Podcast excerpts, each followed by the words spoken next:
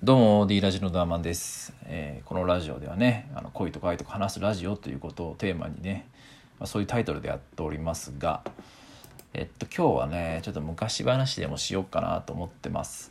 えっと今日あのこんなツイートをしました、えー人生で4回クビになってます。ということでねえーまず1回目。上司とトラブルでクビ。2回目無能すぎてクビ。3回目嘱託社員で表面上は契約満了だが実際は上司と馬が合わず契約延長はできず4回目社長と折り合いがつかずクビ。それでもなんとか生きてますからね。という理由というような、あのふざけたツイートをしたんだけどこれは事実です。4回、まあね、3回目はちょっとまあその契約延長できないっていうようなまあことだったんだけど、まあ、でも実質はもうその気に入られんかったけねも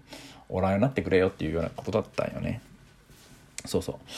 4回っていうのは結構自分の中では衝撃的な数字でまあやっぱりこの、まあ、回数というかこのねそのまあ、ね、全然この認められてないっていうようなその感覚というかねそれがあったけ、まあ、自分には全然、まあ、能力もないし自信もないし、まあ、ダメな人間だなっていうふうに思っとったね。これはもう過去あの 20, 20代の時にね経験したことだけども、うん、やっぱりその社会人としてやっぱどっか欠陥があるねっていうようなレベルなんかなっていうふうにちょっと自分の中では思っとったね。じゃけ、まあ、今の会社ではまあ10年やるんだけど、まあ、10年やれとんのがまあ最初の頃は不思議だったけどもでも今はその環境さえ変わればそういうこともあのありなんだありありというかその可能なんだなっていうふうには思い直しとるね。うんだけまあ、たまたまその環境があってなかったんだなっていうようなことで今はその結論付けてます。でちょっとそのじゃあ1回から4回のちょっと簡単なその 首の経緯っていうのも喋ってみようかなと思うよね。うん、まずね1回目のねあの首はね、まあ、最初に自分があの新卒で入ったね会社なんだけどそこのねあの直属の上司とまあ揉めたっていうことなんよね。なんかあのその製版会社でからねその自分があの作業してる部屋にねあの大きいサーバーがあったんだけどその,、まあ、そのサーバーがあのどどうしてそこにあるかとかなぜ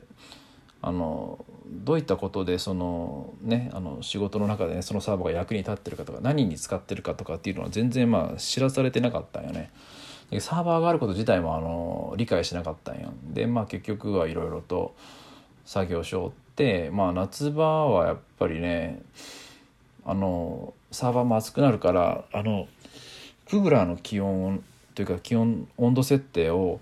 めっちゃ下げとんよねもう20度ぐらいに設定温度をしとんじゃけどそれがもうめちゃくちゃ部屋が冷えてからで夏場だけ自分らもその外が暑いけね T シャツ1枚とかでから会社に行っとんだけどまあそのそういう状態じゃけあの20度とかにしとったらめっちゃ冷えるんよね。で結局ねそのなんでこんな寒いとかその温度設定しとんですかって上司に聞きゃよかったんだけどその時の自分ねあの、まあ、そういうね配慮っていうか何も考えがなかったよね。お寒いと思っても上司とかそういう誰にも聞かずに部屋の設定温度を上げよったけんね。だけど20度だったのを20まず、まあ、28度とかにしたんかな。それであのまたねそれに気づいた上司が温度を20度に変えてでまたそれに気づいた自分が温度28度に変えてみたいな。ことをしようってからねまあそれをやりすぎてあのクビになったっていうことなんよね。いやくだらなすぎるだろっていう。うん。まあ本当今考えたらね何やってんのかなっていう感じだけどね。うん。でまあ2回目はね2回目はねあのウェブ制作会社に入ったんだけどあの結局まあ1社目からその2社目に入るまでにはまあ3ヶ月ぐらい間あったんだけども結局1社目は製版会社で働いとってそのウェブデザインとか全く知識はなかったよね。まあデザイン専門出てるけども、まあ、専門学校の時もウェブデザインを学んだわけじゃなかったけね。ウェブデザインをその会社に入ってから本当に初めて経験し始めたことで全くそのね右も左も分からないような状況でやりだしたよね。まあそういう会社に会社っていうかその社長がね自分の可能性にかけてねその、まあ、採用してくれたんだけどもその期待にも全く応えられずねあの書籍を見ながら、まあ、ウェブデザインについて勉強するっていうような感じだったね。うんまあ、その他のねじゃ上司とかねいや一人でウェブデザインやったわけじゃないじゃろっていうことなんだけど確かにそうでまああの上司となる人とかおったんだけどその人たちもまあ職業訓練学校とかでね学んできた人たちでだけどウェブデザインのウェブ事業部を新しくね立ち上げたっていうことだったんよ全く違う業種の会社だったんだけど、まあ、社長がその、まあ、IT とかねインターネットとかそういうのがまああのどんどんどんどんこう流行りだしたというかそういうインターネットを使ったね時代になっていくぞみたいな時だったけね、まあ、新規事業部としてそういう部署を作って自分がそこにね入ったっていうだけだったよね。で結局まあそのやっぱりでも事前事業じゃないけね社長とかももう売り上げが上がらんかったらもうそれは何かしら対策を打たにはいけんでみたいなこと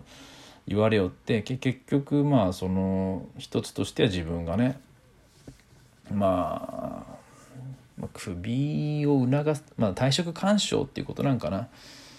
うん、ちょっとお前厳しいでみたいな感じで言われてまあ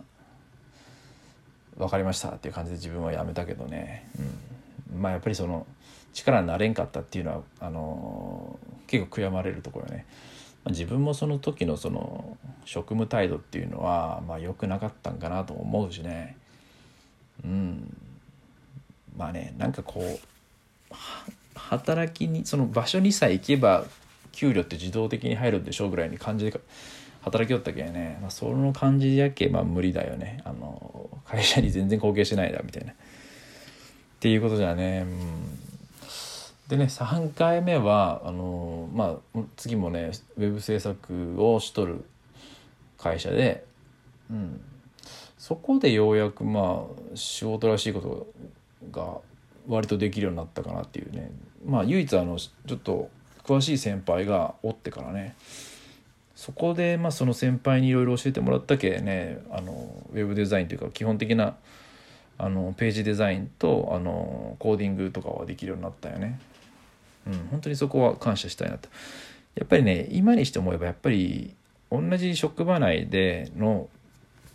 うん、どの人っていうかどういう能力のある人に出会えるかっていうことなんだと思うよね。やっぱりその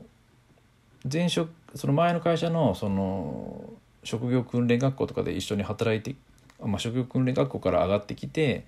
その一緒に働いてた人たちはまあ言い方悪いけどあんまり詳しくないっていう人たちで、まあ、経験も乏しいからそのやりながらまあ勉強していくっていうような方々だったんだけどまあそのね3社目の会社では結局まあ詳しい先輩がまあ、1人おったけね。それでちょっと成長できたっていうことでね。やっぱり人によってその成長度合いって違うんだなっていう、まあ、その人によってっていうのはそのやっぱり周りの関わる人たちねやっぱり詳しい人がおればそれだけ伸びるも早いしまあ逆にそういう人がおらんかったら自分で調べていってまあ勉強していくっていうだけの話だよね。うん、まあそんなことでね、まあ、3社目も結局は、まあ、まあ上司とはね、まあ、馬が合わんかったよね。うん、これはちょっとまた違う回で放送したいなうん喋りたいだ喋りたいなと思ってます。で4回目はねこれ結構きつかったね。4回目の社長はちょっとやばかったね。あのま、盗聴とかするような社長だったんでちょっとまあ俺の常識の中ではこの人ないなっていう人でね、うん、最終的にはあの自分から辞めました、まあ、辞めたというかこれも退職勧奨を受けたよね。もうあのこれも話せば長いね。ちょっとまた別の回で話そうと思います。というわけであのちょっと人生4回クビになっているこのねコンテンツというかここら辺のネタもね違う回であの細かく話していきたいと思いますんでまた次回というかその話す時のね回をぜひぜひ聞いてもらったらと思います。というわけで今回のラジオは以上です。じゃあの